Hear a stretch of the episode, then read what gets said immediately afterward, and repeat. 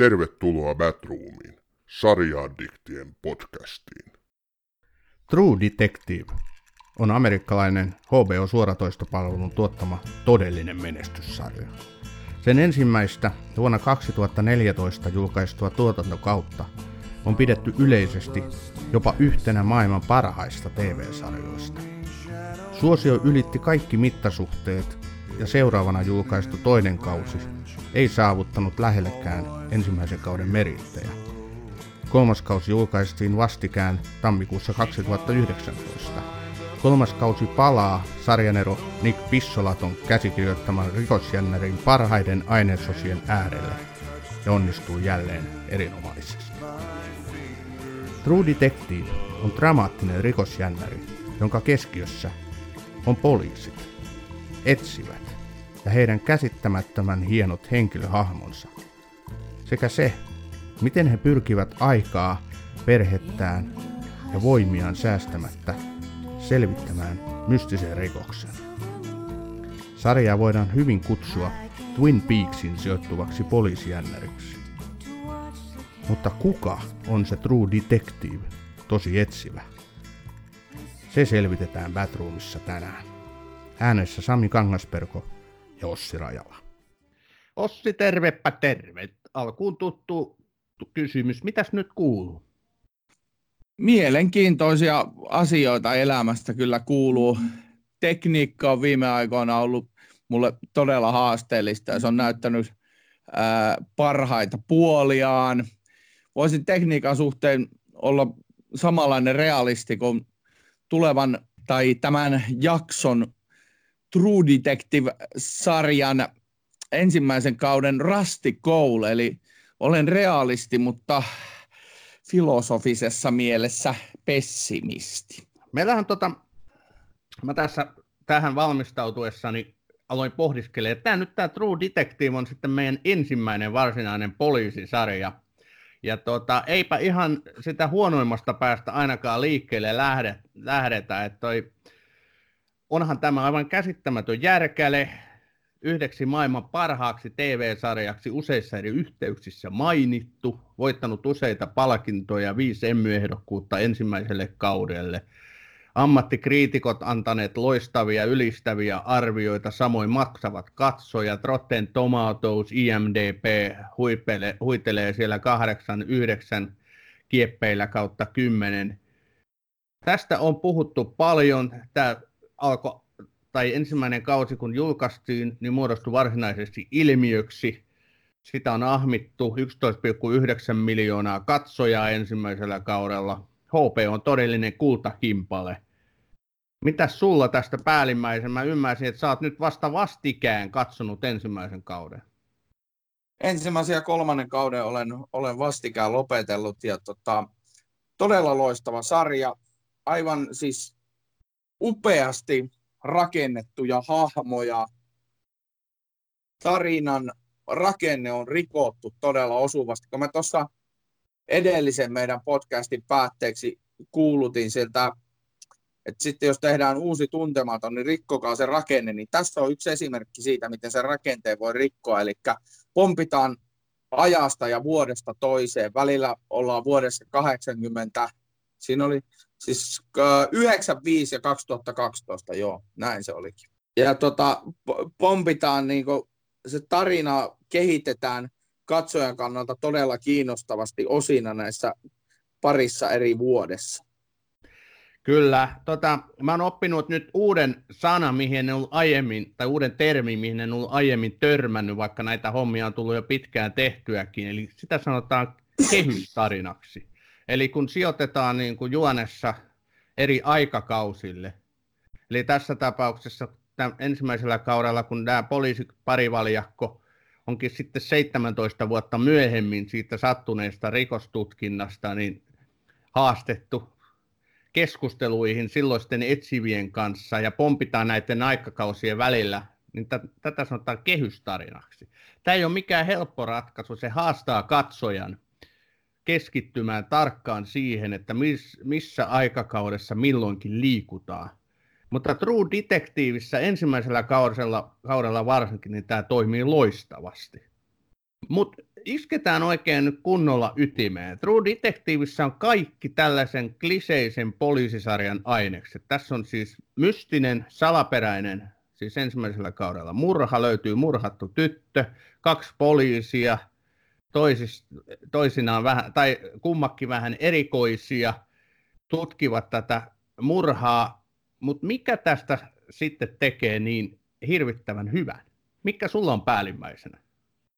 Mikä on hienoa, niin True Detectiveissä, niin tästä päästään kyllä tämän kehystarinan kautta itse asiassa siihen todelliseen hienouteen, eli niihin subteksteihin, ala, alatarinoihin, niihin äh, sivujuoniin tavallaan.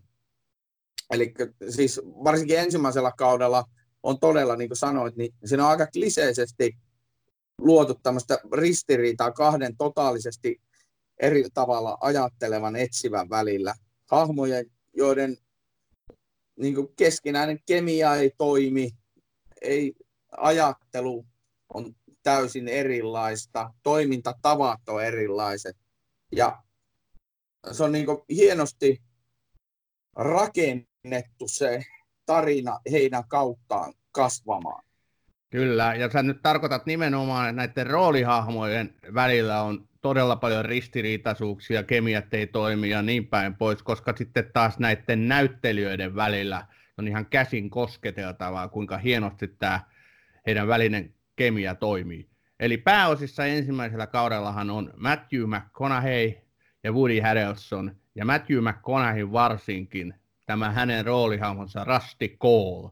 Millainen persona, millainen henkilö on kyseessä. Varmaan yksi T V-universumin ikimuistoisempia hahmoja, uskaltaisin väittää. Niin heidän välillähän luodaan sitä jännitettä. Tämä rikostutkinta kun etenee, näitä karikoita alkaa syntyä enemmän ja enemmän. Mutta se dialogi, mikä näiden kahden poliisin välillä on, niin onhan se aivan uskomattoman hienoa. Tässä ykköskaudella on paljon pitkiä pätkiä, kun he istuu autossa, ajaa paikasta toiseen. He ovat kamerassa yhteiskuvassa ja käyvät keskustelua milloin mistäkin asiasta. Niin nämä on niin kuin sellaisia hetkiä sen ykköskaudella, mikä pakottaa katsojan haluamaan lisää. Mulle itselläni tuli semmoinen fiilis, että tätä mä just haluan, että tavallaan se rikostutkinta, se mitä siinä on tapahtunut, se arvotus jää sinne taustalle. Ei toki niin kuin häviä minnekään, mutta näiden poliisien väliset keskustelut, dialogi, heidän välisensä niin kuin kanssakäyminen, kemia, ai että se on hienoa seurata.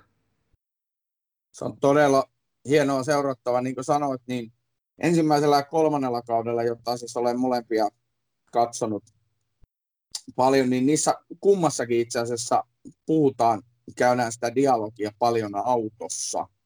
Ja se, miksi, miksi niin kuin varsinkin ensimmäisellä kaudella tämä päähenkilöinen, eli siis Woody Harrelson ja Matthew McConaughey, se muuten lausutaan McConaughey, koska mä katsoin haastattelun ja kuuntelin, miten hän itse lausuu oman nimensä, niin siinä tota, siis McConaughey pyysi Pizzolattoa ja silloin ohjaajaksi valittua Fukunagaa ottamaan yhteyttä Woody Harrelsoniin, koska hänen mielestään Woody Harrelson sopii tähän Marty Hartin rooliin täydellisesti. Ja niinhän siinä sitten kävi, että Woody tuli koekuvauksiin ja rest is history.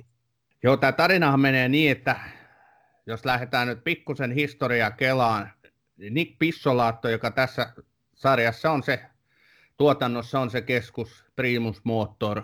Hänhän on pitkä niin, linja. Hän on luoja, creator. Hän on luoja, kyllä. Hän on tota, kirjailijana ja jopa yliopistoprofessorina tai tutkijana kannuksensa hankkinut. Hän julkaisi aikoinaan tämmöisen rova- romaanin kuin Galveston. Eikö se sen niminen muuten ollut? Kyllä, Galveston. Ja, ja siitä lähti sitten tämä idea True Detectiveen. Ja H B O:han ahmasi sen saman tien. Eli Nic Pizzolatollahan oli aikomus tehdä ihan niin Galvestonin perään sitten toinen vastaava romaani, rikosromaani, mutta tota, hän, hän itsekin tajusi, että tämä sopii paremmin televisioon. Niinpä H B O tilasi sitten häneltä tämän kahdeksan jaksoisen ensimmäisen tuotantokauden. Ja Matthew McConaugheyn roolivalinta tuli siihen sitten heti alkumetreillä. Hän oli itsestäänselvä valinta siksikin, että hän oli just tehnyt loistavat Dallas Buyers Club-elokuvan, josta hän voitti Oscarin. Eli hän oli niin kuin tavallaan uransa huipulla. Se on sikäli hienoa, että Matthewllä hän oli niin kuin, on pitkä ura kyllä näyttelijänä takana, mutta tosi paljon siellä on semmoista B-luokan sontaa. Mutta sitten ihan viime vuosina hän on onnistunut iskeen todellisiin, niin kuin, todella loistavia roolisuorituksia ja saanut arvoa pitkälle uralle, mikä on tosi hyvä. Ja hän pääsi sitten True Detectivein ensimmäisen kauden niin kuin pääosaan. Ja veti perässään Woody Harrelsonin todellakin, koska he ovat käsittääkseni erittäin hyvät ystävät. Ne on siis Texasin poikia molemmat etelävaltiosta. Ensimmäinen kausihan tapahtuu Louisianassa, etelävaltiossa, siellä Mississippin suistoalueella. Siellä on bayou, jo tämmöinen suisto, eli rämeis. Sitä ei oikein voi edes suomentaa, se tarkoittaa nimenomaan just tuommoista meren, joen ja maan semmoista ihmeellistä sekamelskaa, että on hyvin vaikea sanoa, että missä kohtaa se joki loppuu, missä meri alkaa. Se on niinku, se on, ja siellä tapahtuu siis ensimmäinen kausi hyvin pitkälle siellä Louisianassa. Se, mikä Woody, Woody Harrelsonissa, siis molemmathan on pitkän linjan Hollywood-tähtiäkin, on sanottava, mutta yksi varmaan, mikä johti tuohon Matthew McConaughey valintaan tuohon rooliin, oli tämmöinen elokuva, minkä se teki pari-kolme vuotta aikaisemmin kuin Mud, missä tota, se esittää vähän tämmöistä Rust Cohlen tyyppistä likaista ja eristäytynyttä hahmoa, että ja myöskin se muistaakseni se Mudkin myös tapahtuu etelävaltiossa, oliko peräti Texasissa, mutta joka tapauksessa Wood, äh, tai McConaughey ottaa näitä etelävaltion rooleja myöskin sen takia, koska se murre on sille tuttu ja se, niin, kuten sanottu, hän on Texasin miehiä, niin silloin on helppo puhua matalalta, hitaasti, rauhallisesti. Matthew McConaugheyn, niin kuin tota, mä luin, että hänellehän tarjottiin tämän Rusty Cohlen roolin hyvin erilaista lähestymistapaa. Eli siinä alkuperäisessä käsikirjoituksessa Rusty Cohle oli sitten kaikkea muuta kuin se, miksi Matthew McConaughey hänet sitten teki. Eli kun Matthew McConaughey otti sen paketin Pizzolatolta, että tämmöinen kaveri sun pitää näytellä, niin hän tutki sitä vähän aikaa kotona ja totesi, että ei, ei Rusty Cohle ole tällainen. Hän pisti sen koko hahmon aivan uusiksi. Hän jopa kirjoitti neljäsataaviisikymmentä-sivuisen kuvaelman siitä hahmosta, palautti sen Pizzolatolle ja tälle Fukunagalle, tälle ohjaajalle, että tässä on Rusty Cohle teille. Ja näähän sitten otti sen vastaan, en tiedä oliko innostuneita vai ei, mutta onneksi ottivat, koska loppu on historiaa. Joo, sillä oli, sillä oli todella intohimoinen suhde tähän Rusty Cohleen. Se, se ihastui siihen, ihastui siihen hahmoon sinänsä, ja eikä syystä, koska se, se Rusty Cohle siteraa, välillä se sitä, siteraa Nietzscheä, Lovecraftia ja milloin mitäkin. Kyllä, joo. Näitä muuten löytyy YouTubesta ihan pirusti näitä dialogipätkiä, just että kannattaa, ne on vangitsevia. Joo, se, ja sit, kun se, siis ensinnäkin tämä, että, että niin kuin koko, koko se tapa, siis näiden hahmojen, Rusty Cohlen ja Marty Hartin keskinäinen niin kemia sillä ensimmäisellä kaudella, niin sehän on, siis okei, okay, siinä, siinä tarinassa, tarinan kaari elää ja niiden kemia, kemia vaihtelee, mutta siis se on todella huikea, miten ne niin kuin löytää toisensa, vaikka ne niin kuin inhoaa toisia. Mulla jäi, jäi mieleen se todella hieno siinä ensimmäisissä jaksoissa, kun ne menee tämmöis, seuraamaan tämmöistä tota, kristittyä saarnaajaa, tämmöistä siis kiertävää, kiertävää saarnaajaa semmoiseen telttaan, ja sitten sit siinä päädytään semmoiseen, mihin kukaankin uskoo, keskusteluun, ja tota, Rasti pitää niitä kristittyjä siellä teltassa lähinnä idiootteina, josta, Joo, josta mä josta Marty Hart ottaa vähän kierroksia, että pikkusen on ylimielistä kaverin, kaverin puheet ja, ja tota, Mutta niitä kannattaa todella, niitä löytyy YouTubesta aivan, siis aivan valtavasti. Ja siis se sen koko hahmon niinku tämmöinen pessimistinen olemus, joka tietysti lähtee hänen, hänen tota, menneisyydestään. Lapsi on kuollut ja, ja niinku, mm. no, vaimo, vaimokin lähti sitten sitä myötä, kun ei pystytty selvittämään näitä lapsen kuolemaan liittyviä asioita. Ja sehän niinku, mä löysin muuten YouTubesta tämmöisen loistavan linkityksen. Mä annan sulle vinkin. Annan sulle vinkin. Mikä elokuva? Mikä elokuva? What's in a box? What's in a fucking box? Oh, come on. What's in a box? En tiedä. Ah, ja en se, no, sit, äh, sit, no nyt, mä, nyt tulee vinkki. Mills, don't look at it. Seven. Sevenin aivan. Loppu. Okei. Okay, on... Sitten on, sit on varmaan kaksikymmentäviisi vuotta, kun mä oon Sevenin nähnyt, niin en kyllä muista. Me ollaan yhdessä se katsottu mun. Sitten tota... To... Sä et muistanut sitäkään. Ja mä aletaan, aletaan, mu... mä aletaan muistuttaa Rust Cohlea ja Marty Hartia. No niin, niin tota, joka tapauksessa niin löysin YouTubesta tämmöisen teorian, siis yhteneväisyyksistä Detective Colen, eli etsivä Colen ja Seven-elokuvan etsivä Somersetin, eli Morgan Freemanin hahmon kanssa. Et niillä on molemmilla menneisyydessä tämmöinen tapahtuma, joka vaikuttaa niiden hahmojen pessimismiin. Ja sitten lopultahan Sevenissä niin etsivä Somerset sanoo, maailma on hieno paikka ja se on pelastamisen arvoinen. Joo.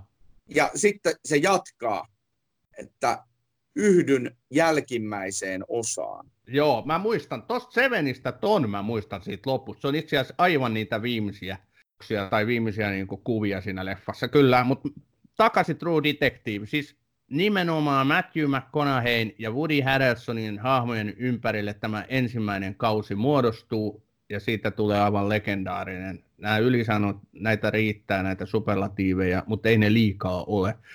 Et Matthew McConaughey, se upea näyttelijätyö, sitä näkee monessa kohtaa ja sitä, mitä hän, niin kuin, miten hän valmistautui tähän rooliin. No, semmoinen huvittava yksityiskohta, kun hänhän on tunnettu niin kuin tämmöinen terveysfriikki, erittäin niin kuin tarkka mm. siitä, mitä hän suuhunsa pistää muun muassa, niin hän joutui opettelemaan tupakan polton tähän rooliin, näin väitetään. Toi oli tämä Cary Fukunaga, eli tämä, tai Cary Fukunaga, tämä ohjaaja, sit sanonut, että et sitten polta sitä röökiä niin kuin teinitytöt, vaan poltat oikein kunnolla. Niin Matthew McConaughey ajatteli, että ei juman kautta, selvä. Opetteli hullun kiilto silmissään röökkaamaan oikein. Kyllä varmaan niin kuin on ollut hiukan huono olo aivan päivittäisten niin kuin kuvasessioiden jälkeen. Meinaa sen verran paljon sitä röökiä siinä sarjassa kuvaa tai tuota kuluu.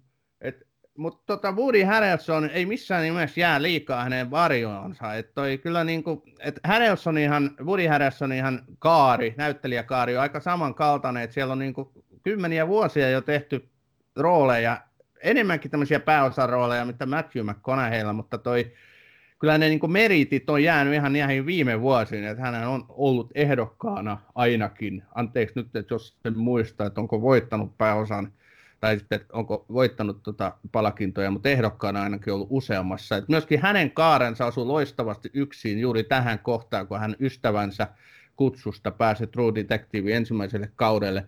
Mä luin, että hän oli niin intoa pinkkeenä siitä käsikirjoituksesta, minkä Pizzolatto hänelle löi, että hän sanoi, että hän repi, hän repi pikkuhousunsakin, kun hän luki sen, että hän oli aivan myyty. Ja hän lähti sitten myöskin niin kuin tuottajapuolelle mukaan se ekaan kautta ja on ollut myöskin näillä muillakin kausilla tuottajana. Itse asiassa niin on Matthew McConaugheykin ollut.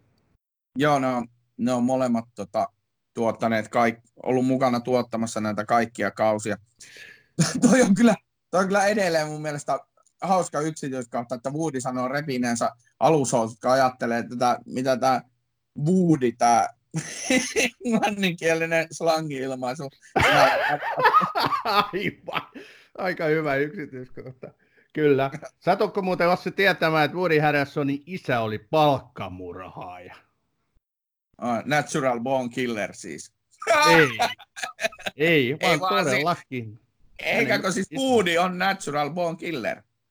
Tiedän, tiedän, mutta hänen isänsä oli aito palkkamurhaaja, joka kuoli vankilassa joskus kaksituhattaluvun puolella. Natural Born Killersiin varmaan Woody otti sitten isänsä muistoja tai otti muistoja lapsuudesta ja isänsä niin kuin hahmosta sitten vaikutteita. Sen verran kova roolisuoritus on siinä leffassa. Tämä on Batruumi. Välillä innokkaasti, aina äänekkäästi.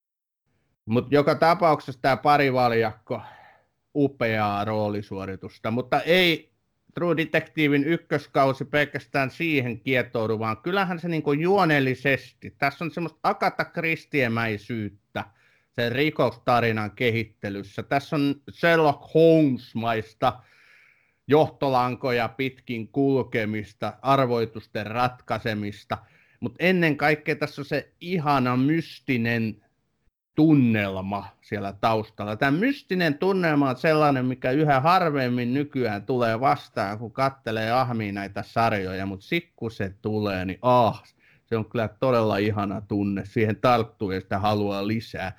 Ja sitten vielä sanoisin, että jos nämä Louisianan kauniit tämmöiset naturalistiset maisemat, siis aivan huikeat. Tuohon tunnelmaan ensinnä, niin Raymond Chandler löytyy sieltä, kyllä, olen lukenut syvän unen ja, ja tuota, siinä syvässä unessa vietän kaikki päiväni, mutta sitten sieltä löytyy Lovecraftia ja monia muita kirjailijoita, Nietzscheä löytyy.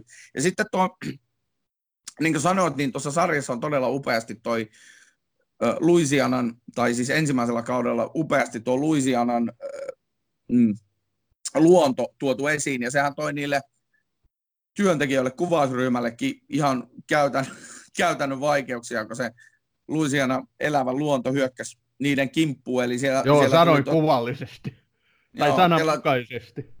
Joo, ne, joka päivä siellä, tota, siellä oli pari eläinvahtia, jotka poisteli niitä käärmeitä niistä, sieltä kuvauspaikalta. Ja niillä oli parhaimmillaan ollut six feet alligator, eli siis melkein kaksimetrinen alligaattori siellä jossain kuvauspaikalla ma- majailemassa. Joo, kyllä, ja sitten tämä oli myös hauska piirre, että siellä oli matkia närhi lintuja niin paljon, että ne piti kaameita meteliä, ettei kuvauksista tullut mitään, niin niitä oli pakko roudata, siis tuotantoryhmän oli pakko roudata sinne haukkoja paikalle. Joo, ja, pöl- ja pöllöjä, ja pöllöjä. Kyllä, mutta hei, tämä on oikeasti tällainen kuvaus, nämä kuvausolosuhteet, niin ne tekee siitä vieläkin kiinnostavamman siitä ykköskaudesta. Eli siinä on tämmöinen selvä niin kuin naturalistisuus. Ne ei ole yhtään mitään sinne lavastuksia kummemmin laittanut. Et ainoastaan se rauniokirkko siinä yhdessä jaksossa, niin sen he joutuivat rakentamaan, mutta muuten ne kuvausolosuhteet on aivan aitoja. Ja se on, se on mahtava piirre, koska sitten taas kakkoskaudesta me nyt ei paljon puhuta, mutta sehän on siellä sitten vedetty taas ihan kölinalia täysin päinvastoin. Joo, tässä on niin sama, kuunnelkaa näitä podcasteja, niin tuolla aikaisemmin puhuin Night of-sarjan yhteydessä siitä, että se New York on yksi, yksi niin roolihahmo, roolihenkilö, niin tässä voi sanoa, että se Louisianan luonto on kyllä yksi roolihahmo ensimmäisellä kaudella. Ja ensimmäisellä kaudella, kuten itse asiassa kolmannellakin kaudella, minkä olen myös katsonut, niin tuota, niin niissä on tämmöinen, siis kun sä puhut siitä tunnelmasta, niin se on hyvin Twin Peaks-mäinen. David Lynchia on, kat... David... David Lynchia on katsottu, tunnelma on hankittu, ja siinä on semmoista weird fictionia, semmoista niinku outoutta, semmoista kummallisuutta, ja sitten semmoista omituista jännitystä, ja niinku luodaan semmoisia jännitteitä, jossa niin kuin ei aina edes tiedä, että mikä tässä nyt on. Niin kuin joo, se ei tiedä, mitä kulman takana tulee. Tuo oli muuten aivan loistava toi sun Twin Peaks-vertaus David Lynchiin. Se on ihan totta. Eli tämä on niin kuin poliisisarja, etsivä sarja, joka sijoittuu Twin Peaksiin. Näin voidaan niin kuin kyllä ihan varmasti vetää yhteen.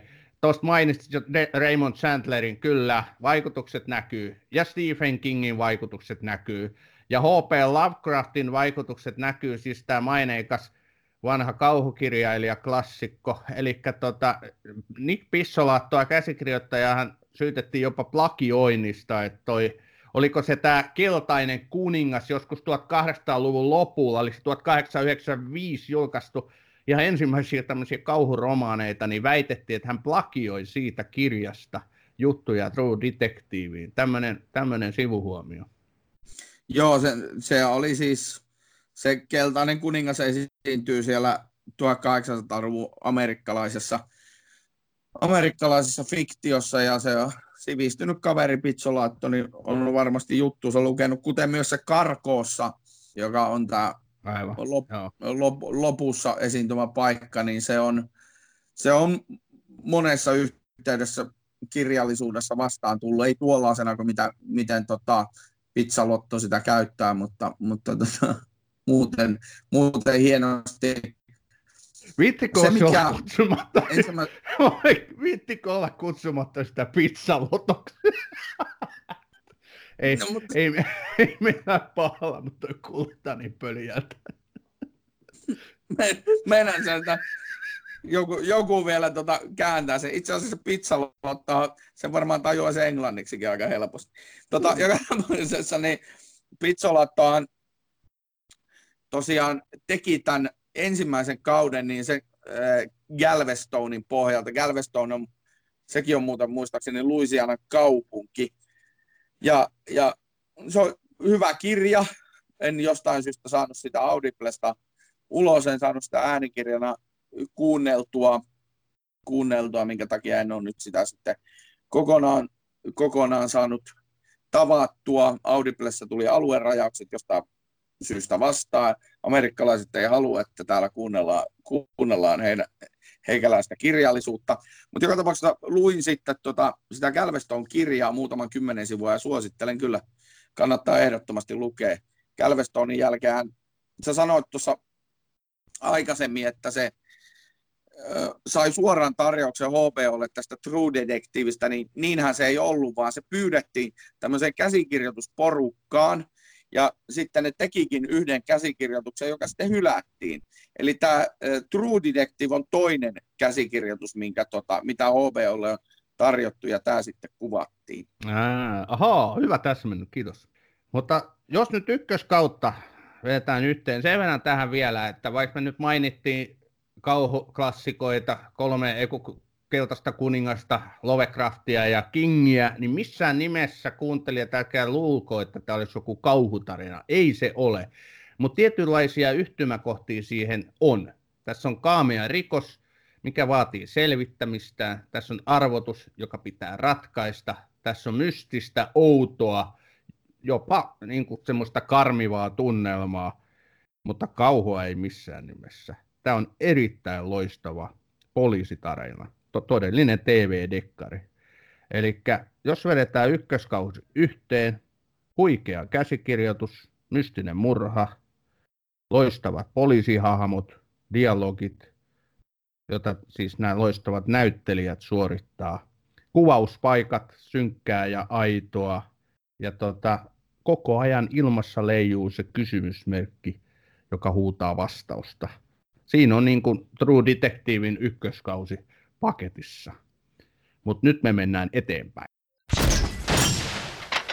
Tämä on Batruum. Välillä innokkaasti, aina äänekkäästi. Ja sitten tuli vuosi kaksituhattaneljätoista. True Detective oli yllättävä menestys. Ja Pizzolatolle sanottiin, että teepäs kuule jatkoa kaveri tälle sarjalle. Ja niinhän siinä sitten kävi, että aikaa annettiin vaan vuosi. Ja sitten Pizzolatto erehtyi lukemaan kritiikkejä ensimmäisestä kaudesta. Häntä moitittiin muun muassa, että hän ei osaa rakentaa naishahmoja, ja hänen naishahmonsa ovat niin kuin lähinnä tämmöisiä prostituoituja ja ihmisiä, jotka on niin kuin vaan poissa tieltä. Ja sitten toinen asia oli, mikä oli ihan siis varmaan tekninen juttu, että se toinen kausi etenee kronologisesti, plus että siinä on joka jaksolla eri ohjaaja. Toisin kuin ensimmäistä kautta ohjas, kaikki jaksot ohjas Fukunaga, joka muuten tulee ohjaamaan tulevan James Bondin. Ja toiselle kaudelle sitten ensimmäisen kauden menestyksen myötä saatiin sitten Colin Farrell ja Vince Vaughn pääosiin ja myös Rachel Adams. Ja tota, niin. Minä en ole katsonut toista kautta, koska näkemättä paskaa. Kuulin sitä, kuulin sitä niin paljon, niin paljon huonoja asioita, että tota, en sitten päätin olla sitä kattomatta kokonaan. Kyllä. Tota, ensinnäkin katso nyt se kuitenkin ja tee sitten vasta itse päätelmät. Mutta lähdetään, me ei nyt paljon kakkosesta puhuta, koska True Detectivein yhteydessä kakkoskausi ei tee sille kunniaa tälle koko sarjalle. Ei missään nimessä. Odotukset oli valtavat. Kaikki se, ne ylistyssanat ja arvostelut, mitä ykköskausi oli tuonut tullessaan, puhumattakaan taloudellisesta menestyksestä, katsojamääristä ja muista, niin kakkoskausi lässähti täysin. Eli kaikki ne hyvät puolet, mitä ykköskauteen Pizzolatto oli niin kuin saanut aikaiseksi käsikirjoituksesta naturalistisiin kuvauspaikkoihin alkaen, plus sitten tämä kehystarina eri aikakausilla, nämä kolme kombinaatiota, niin lässähti täysin kakkoskaudelle. Se oli tosiaankin niin, että se oli kronologinen eteneminen, ei ollut enää näitä mielenkiintoisia aikakausia. Siinä oli kahden poliisin sijaan kolme poliisia, joiden niin kuin kombinaatio ei toiminut ollenkaan. Louisiana oli vaihtunut Kaliforniaksi, Los Angelesiksi, ei, ei millään tavalla niin kuin ykköskauden verona, ei millään tavalla. Eli et mun mielestäni kakkoskaudessa ainoa valopilkku on Vince Vaughn. Hän vetää loistavan roolin pahisroisto Frank Semionina. Hänhän on tunnettu komedianäyttelijä, tehnyt kymmenien vuosien uran komediannenä. Ja hän halusi tällaisen niin kuin vahvan draamaroolin, ja sen hän sai, ja siinä hän onnistui mun mielestä erinomaisesti. Eli se niin kuin tavallaan tällainen kontrasti niin kuin komedianäyttelijästä tämmöiseen vahvaan pahit draamaroolinäyttelijään, niin on, on loistava siinä. Et sen takia mun mielestä Vince Vaughn oli, oli erinomainen, mutta Colin Farrell, niin vahva näyttelijä kuin onkin, niin hänen ainoa anti oli niin kuin juopotella ja yrittää toimia poliisina. Rachel Adams jää ihan niin kuin jalkoihin. Ja sitten tämän kolmannen poliisin, tämän moottoripyöräpoliisin niin kuin tota, koko tarinaa, koko hahmoa mä en ymmärrä ollenkaan. Ja sitten tämä oli ihan, oli ihan peruspaksua tämmöistä huume eh, rikollisorganisaation jahtaamista tämä juoni muutenkin. Niin se kontrasti myöskin ykköskauden ja kakkoskauden välillä on aivan älytön. Mä en ymmärrä, mitä sille Pizzolatolle tapahtui siinä välissä. Kiire! Nimenomaan. Vauhtisokeus. Tähän olin just päätymässä. Se ei vaan onnistunut, ja kakkoskausi ei kyllä jää mitenkään historiaa niin kuin kovinkaan onnistuneena. Onneksi sitten tuli kolmoskausi, eli nyt tammikuu kaksituhattayhdeksäntoista julkaistu kahdeksanosainen True Detectivein kolmoskausi. Tämä on Batruumi. Välillä innokkaasti, aina äänekkäästi. Jossa on pääosissa loistava, loistava, loistava kaksinkertainen Oscar-voittaja. Sanon tämän nyt oikein ja hitaasti. Mahershala Ali. Mahershala Ali, kyllä. Joka, joka siis näyttelee kolmannella kaudella upeasti. Siinähän on nyt siis meillä kolme aikatasoa. On vuosi kahdeksankymmentä, on vuosi yhdeksänkymmentä ja vuosi kaksituhattaviisitoista, jolloin herra näyttelee noin seitsemänkymmentä muistisairasta entistä etsivää. Kyllä, siis joo, tämä Mahershala Ali ei sanonut mulle nimenä mitään, mutta sitten kun mä tutkin, ai tämä kaveri, joka vetää tietysti Green Bookissa ja tuossa varsinkin Moonlight. Moonlightissa, niin kovat roolisuoritukset ja on myöskin niitä sivuosaa ja vähän isompiakin osia T V-sarjoista aikoinaan, todella karismaattinen kaveri. Et siinä sitten taas kaikki se, tai se mitä ykköskaudella oli vahvaa, eli nämä hyvien näyttelijöiden roolisuoritukset vahvoissa hahmoissa, niin kolmoskaudelle saatiin uudestaan. Että onhan tämä kolmoskausi niin kuin Mahershala Alin kausi. Että okei, okay, Stephen Dorff, veteraaninäyttelijä monella tasolla, hänen parinaan valkoisena poliisina, eli heitä on nyt sitten kolmoskaudella taas tullut tämä kaksikko, siis kaksi poliisia, niin kyllä se jää Mahershala Alin varjoon. Että kyllä tämä kolmoskausi on niin kuin Alin, Alin tota... tavallaan poliisin tarinan viemistä eteenpäin.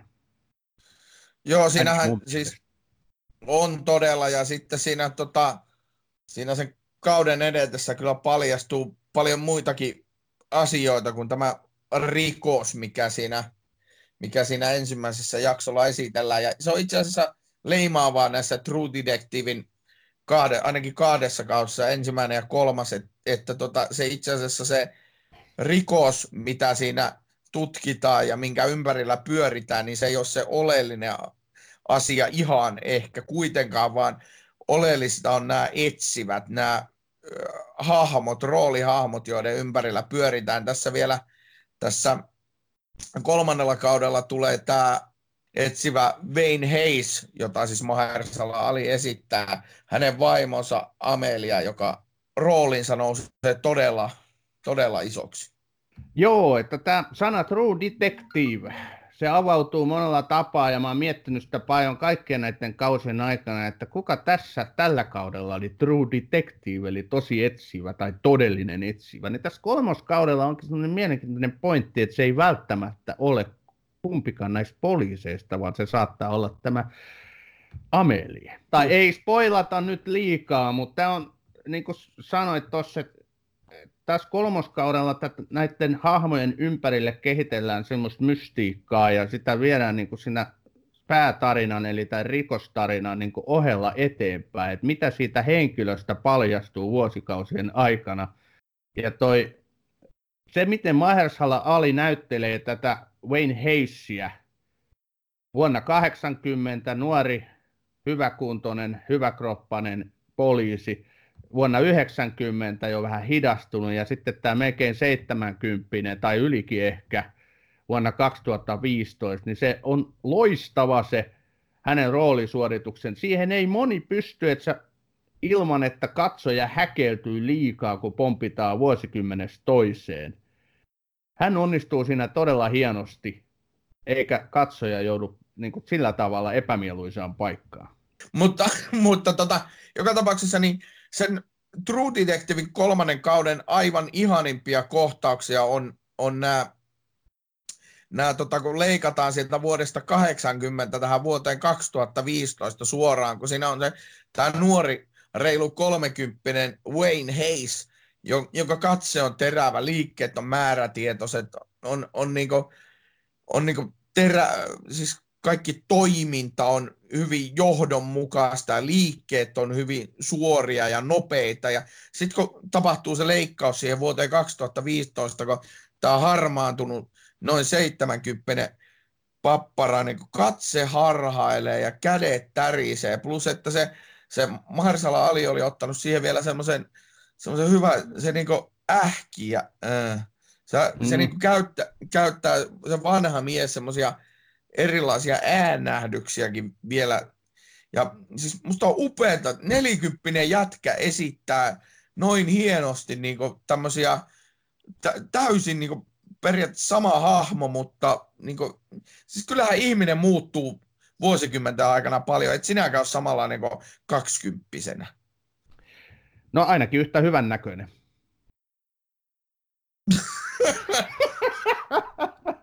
Pizzalotto tuohon mä sanon, no niin, kyllä se on. Mutta hei toi, oot oikeassa. Ja sitten vielä kun Mahershala Ali näyttelee niin kuin muistisairasta. Tähän tekee niin kuin siitä hänen Wayne Hayes-hahmostaan niin kuin myöskin erittäin mielenkiintoisen. Et siihen tulee mukaan tämä, että kun sä oot kaksituhattaviisitoista yli seitsemänkymmentä eläköitynyt poliisi, joka haluaa ratkaista sen jo kaksikymmentäviisi vuotta sitten tapahtuneen mystisen rikoksen, niin tota, mutta hänellä on muistisairaus. Että hän tutkii näitä asioita ja välillä yhtäkkiä tajuaa, että missä hän, tai niin kuin pysähtyy, että missä hän on. Mikä tämä on tämä paikka. Et se tuo myös semmoista kontrastia siihen, että eihän sitä voi olla ihailematta.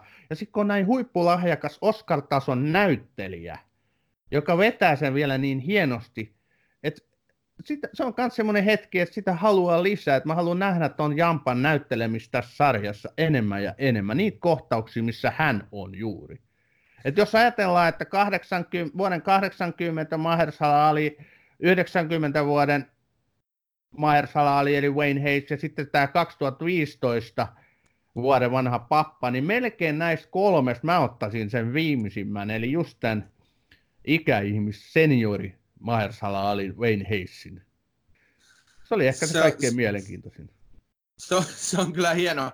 Ja sitten siis hänen parinahan on, on tässä, tässä sarjassa siis tämä Stephen Dorff, joka esittää Roland Westia, joka muuten näyttää sitten, sitten kun se on taas ikääntynyt siellä vuonna kaksituhattaviisitoista, niin se näyttää ihan, tulee todella paljon mieleen Jack Nicholson tuossa muutama vuosi sitten, se on meikattu tai maskerattu sillä tavalla, sain tämmöisen mieleyhtymän. Mutta sitten Mahershala Alista on sanottava se tässä kolmannella kaudella, että Pizzolatto otti häneen yhteyttä ja mietti, että onhan tähän tämä True Detective saatava musta etsivä. Ja sitten Ali puhui Pizzolatton ympäri, että hän saisi tämän pääroolin tässä. Ja sitten se ja omasta, omasta isoisästään, joka oli siis State Police Officer, eli niin kuusikymmentä-seitsemänkymmentäluvulla oli, oli niin tämmöinen poliisi, poliisivirkamies. Ja tota, ihan lähinnä periaatteella, että kyllä meitä mustia, mustia silloin oli, oli siinä, siinäkin hommassa. Ja sitten Pizzolatto taas pelkäsi sitä, että siitä tulee, se rasismi tulee siinä niin kuin liikaa esille, mutta mun mielestä se ei tule siinä kolmannella kaudella. Eli sitä, no. se tulee hyvin selkeästi, mutta sitä ei niin kuin mitenkään hierota ihmisten naamaa, että tämä nyt on rasismia. Joo, tämä ei ole mikään tota Black Klansman juttu niin kuin. Elikkä mä luulin silloin alkuun kolmoskautta aloittaessani, että jaha, tässä tulee niinku rasisminäkökulma tai tämmöinen rotuennakkoluulonäkökulma tulee vahvemmin esiin, kun on musta poliisi kahdeksankymmentäluvulla pikkukaupungissa Arkansassa. Mutta onneksi ei tullut. Eli se on siellä taustalla kyllä ja hyvä niin, mutta se ei tule pääosiin. Tämä on muuta. Tässä on tämä mystinen rikos, kaksi kadonnutta lasta, mikä voisi olla niinku lähtökohdiltaan pahi, pahempi. Eli se, se niin kuin heti vetää katsojan puoleensa, että tämä rikos täytyy selvittää. Ja totta kai siinä mennään eteenpäin, seurataan näitä jälkiä, tulee kaikenlaisia outouksia vastaan, ihan niin kuin ykköskaudellakin tuli. Ja nämä ratkaisut ei ole yksinkertaisia. Nämä on hyvin käsikirjoitettuja. Katsoja ei välttämättä arvaa, tai no sanotaanko nyt näin, että katsoja ei missään tapauksessa arvaa, missä tässä on kyse. Ja hyvä niin. Eli taas tulee ne samat vaikutteet, että täällä on luettu sitä Agatha Christieitä, täällä on Sherlock Holmesia luettu. Mun mielestä ne näkyy niin kuin vahvasti tässä. Ne on hienosti rakennettuja tarinoita kaikin puolin, ei missään nimessä niin kuin ennalta odotettavia ratkaisuja näissä lopussa. Ja kolmannella kaudella on hyvin selkeästi tämmöinen siis pari ja, ja niin kuin, niin siis ihmissuhteet yle, yleensä niin kuin tulee tosi vahvasti esille. Ja sitten siis tyttö, poika, mies ja nainen, tämmöisiä asetelmia tulee siellä kolmannella kaudella yhdessä jos toisessa, toisessa niin kuin kohtauksessa aina, aina vastaan. Ja sitten se on sanottava kyllä, että ensimmäisessä ja kolmannessa niin kuin päällisin puolin, jos nuo synopsikset heittää käte eteen, eli kuvauksen, lyhyen kuvauksen näistä tarinoista, niin ne juonirakenteet vaikuttaa samanlaisilta, mutta ne lähtee kyllä aivan eri suuntiin kuin Joo, y- kyllä. ykkönen kyllä. ja kolmonen, että niissä on, niinku, niissä on samoja rakenteita, mutta sitten lopulta ne on kyllä totaalisen erilaisia ja tarinat on mukaansa tempaavia ja se on kyllä sanottava kolmannesta kaudesta, että hitaammin se kulkee, kun se ensimmäinen kausi. Et ehkä se, siitä olisi, jos olisi pari jaksoa ottanut pois, mutta H B O on kahdeksan jaksoa tilannut, niin kahdeksan jaksoahan tehdään. No en mä näin ajattele. Kyllä siinä se dynamiikka kuitenkin pysyy semmoisessa vauhdissa, ettei se missään nimessä niin uneta. Ei. Että se, se hakee vahvempia, niin kuin, se ha, haluaa rakentaa näihin hahmoihin tarpeeksi semmoista lihaa luitten ympärille, että se pakottaa sit sitä aikaa käyttää myöskin enemmän. Että se, se rikoksen selvittäminen jää monesti niin kuin pikkusen sivuosaan ja sitten taas halutaan niin kuin tästä Wayne Haysistä ja tästä hänen paristaan niin tuoda esiin heidän niin kuin historiastaan ja taustastaan niin kuin puolia. Että kyllä mä sen ymmärrän. Se pikkusen hakee välillä itse siinä kolmannella kaudella, mutta ei häiritsevästi. Tässä True Detectiveissä tulee olemaan aina, niin kauan kuin tuota brändillä mitään tämmöisiä tarinoita kerrotaan, niin aina se, että niitä tullaan vertaamaan siihen ensimmäiseen kauteen. Niin ja tulee. Siis, ja mä sanoisin, että jos toi tää kolmas kausi olisi ensimmäinen, niin tota, se olisi, sitä pidettäisiin aivan mestariteoksena, mutta kun kaikki vertaa sitä nyt tähän Pizzolaton huikeaan ensimmäiseen luomukseen, niin ensimmäiseen televisioluomukseen, niin se tavallaan kääntää sen pyörään siihen suuntaan, että niitä sitten tullaan kyllä jatkossa aina vertaamaan. Et sen takia en mä oikeasti usko, mä en ole nähnyt sitä kakkoskautta, mutta tuun sen kyllä katsomaan, ja enkä mä usko, että se niin huono on. Se on vaan kysymys siitä, että niin, olympiamitalin jälkeen Euroopan mestaruus ei tunnu miltä. No toi on osuva vertaus. Mun mielestä se on vähän sitten taas epäoikeudenmukaista, jos kaikkia verrataan siihen ykköskauteen. Et kun nämä on kuitenkin antologia, eli kaikki kaudet on erillisiä tarinoita, niissä on eri hahmot ja eri rikos ja näin päin pois. Se toimii hyvin, niin ei siinä liikaa mun mielestä sitten tarvitse verrata siihen ykköseen. Et mä toivon, että Pizzolatto pitää mielessään ykköskaudelta ja nyt kolmoskaudeltakin opitut hyvät puolet, että rakenna niinku rauhassa mystinen rikos, jossa tota, ja varsinkin sitä tutkivat karismaattiset, vaikeaselkoiset henkilöhahmot ja heidän välilleen ristiriidat ja vahva tällainen kuitenkin yhteys kautta kemia, niin siinä on jo paljon. Ja sitten muuten pakko ottaa myöskin tämmöisiä yksittäisiä asioita, että et näissähän on loistava opening sequence. Mä en tiedä, tiedätkö sinä, Ossi, mikä on opening sequence. Mä en niin kuin alun perin oikein osannut sitä kääntää suomeksi, enkä osaa vieläkään, mutta se on niin kuin aloituskuvat. Elikkä no siinä, sä kun... tunnari. No tunnari. Niin tavallaan joo, joo, mutta tunnarista mulle tulee mieleen musiikki, mutta joo. Tunnari siinä kohtaa, että siinä... nämä kuvat pyörivät ja, ja hahmojen näyttelijät, tai siis nimet pyörivät ja musiikki soi taustalla, niin se on opening sequence. Ja True Detective on saanut siitäkin mainetta ja kunniaa, varsinkin ensimmäisen kauden osalta, että joku australialaislehti julkaisi jutun, missä tämä opening, ensimmäisen kauden opening sequence oli valittu kymmenen parhaan joukkoon. Siinähän on upeita kuvia, semmoinen tietynlainen väriskaala, ja se mahtava musiikki. Voi herttinen, tässä on muuten loistava musiikki kaikki. Oh, joo, T-Bone Burnett tekee. Joo, hän on se säveltäjä, kyllä. Se on vielä niin kuin sanottava tästä, tai siis niin kuin sä kuvasitkin tuossa siis aikaisemmin, että siis se tunnelma, siis voi, voi hyvää päivää se, miten se niin kuin tavallaan, ja sitten miten se niin kuin purkautuu. Esimerkiksi ensimmäisellä kaudella mä liikutuin niin paljon, että mä rupesin itkemään siellä loppupuolella, koska siis ihan oikeasti se on jotenkin, se on käsin kosketeltavaa semmoista se näytteleminen ja se niin kuin niiden hahmojen esille tuominen. Se on todella hienoa. Jos sä rupesit itkemään ykköskaudella, niin mä rupesin itkemään kolmoskauden lopussa. Mä en nyt paljasta, me ei nyt tavoistamme poiketen spoilata, miten kolmoskaudella käy. Mutta sen verran vaikuttava oli loppu, että taisin siinä muutaman kyyneneen tirauttaa. Ykköskauden jälkeen mulle jäi lähinnä sellainen niin kuin kylmät väreet olo. Se oli sen verran kova kokemus. Mut nyt tota... Mulla... Mä sanon vielä, mä sanon vielä tuosta, että se, se Rust Cohle, ykköskauden Rust Cohle, Matthew McConaughey hahmo, niin se on niin, se on niin huikea jäbä, että mä, jos mä en olisi jo naimisissa, niin mä menisin Rust Cohlen kanssa naimisiin. Toi on nyt kyllä jo huhhuh, semmoisen kaverin. Ja, ja, ja, ja, sä, sulla on, sä, sulla on outo miesmaku, ihan pakko sanoa. No eikö, sä julistit täällä jo... Oliko se silloin Benedict Cumberbatchista, että se on maailman top kolme näyttelijä, niin, niin mä kyllä juli, mä julistan Matthew McConaugheyn maailman top vitos näyttelijäksi sitten, että, että, että se on, McConaughey on kyllä ihan siis, mä oon vastikään katsonut Dallas Buyers Clubin ja mä oon kyllä ihan siis, McConaughey on hieno mies. Se on lisäksi oikeasti, katsokaa se haastattelu, se on oikeasti hauska jätkä, siis se on viihdyttävä. Tämä on Batruumi.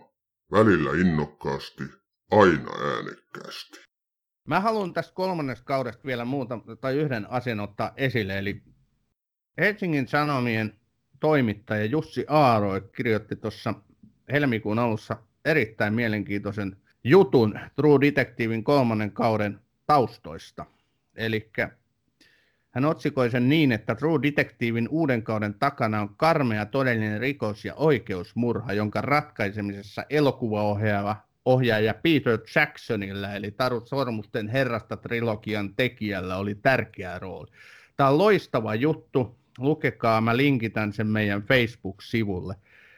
Mut tässä... Ai sä puhut siitä West Memphis Threestä. Joo, kyllä. Eli tässähän on taustalla tämmöinen kolmen nuoren kahdeksanvuotiaan pojan raaka murha, mikä on oikeasti tapahtunut, tapahtunut West Memphisissä joskus tuossa kaksikymmentä vuotta sitten ainakin. Siis anteeksi, yhdeksänkymmentäkaksi näköjään.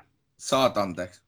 Ja tämä oli tota erittäin, sanotaanko nyt karmea myöskin oikeuden käyntö, käytössä, tämä, miten tätä rikosta selvitettiin. Ja siinä tämä tällainen kolmikko, teinikolmikko joutui vankilaan. Ja se, miten Peter Jackson liittyy tähän, niin lukekaa ihmeessä. Mä linkitän tämän meidän Facebook-sivulle.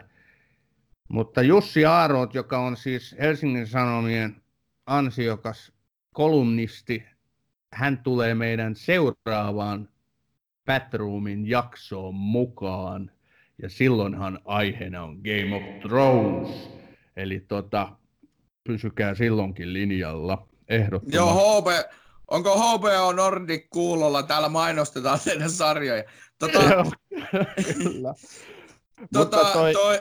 Niin, sanon vaan tuossa Jussi Ahlrothin kolumnista, että tuli semmoinen ajatus, mikä Margaret Atwood sanoi. Margaret Atwood, joka on siis Handmaid's Talein kirjan kirjoittaja, joka on suomennettuna siis Orjattareesi, tällaisen dystopian, mikä ei ole niin kuin totta, niin Atwood sanoi, että kaikki kirjassa esiintyvät asiat ovat tapahtuneet joskus jossain.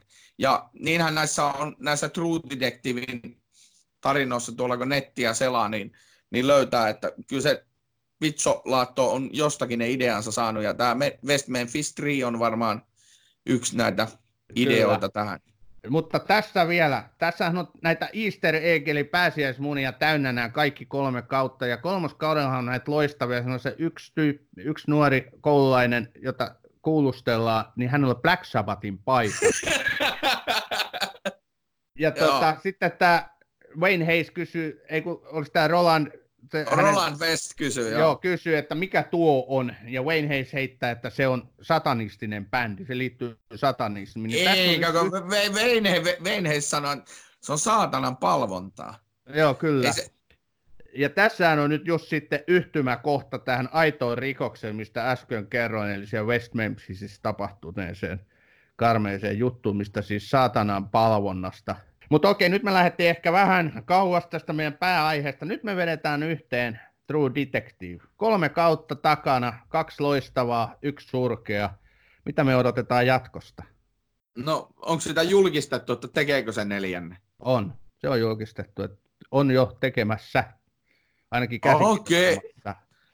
No, mitä mä odotan? No, mä ainakin odotan, että se ei tule ensi vuonna. Siitä on huonoja kokemuksia, että tota... Niin, toivottavasti et, ei tule.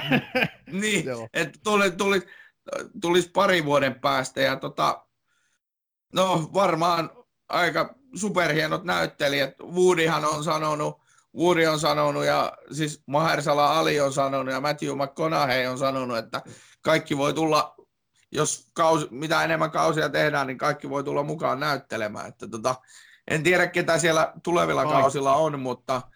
Joo. Joo, se on siinä. Mä luulen, että Pizzolaton oven takana on meidän aikamoinen jono huipputason, Oscar-tason näyttelijöitä jopa. Et sen verran kovia merittejä nämä nyt, nämä kaksi kautta kolmesta on kyllä tuonut eteen.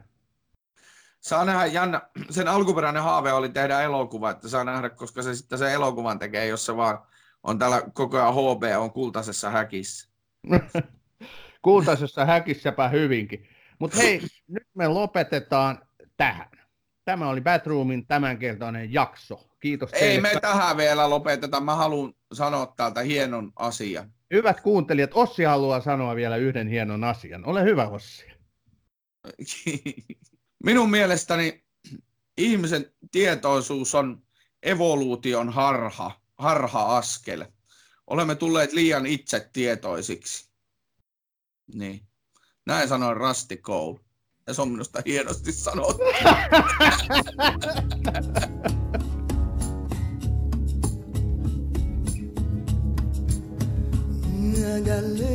this morning, honey, be ready to meet.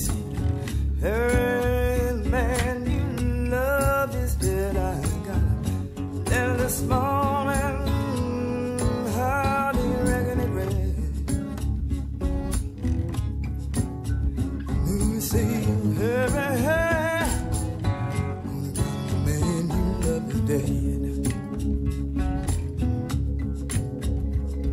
Well, I grabbed up my suitcase, took out down the road. When I got there, he was laying on the cool.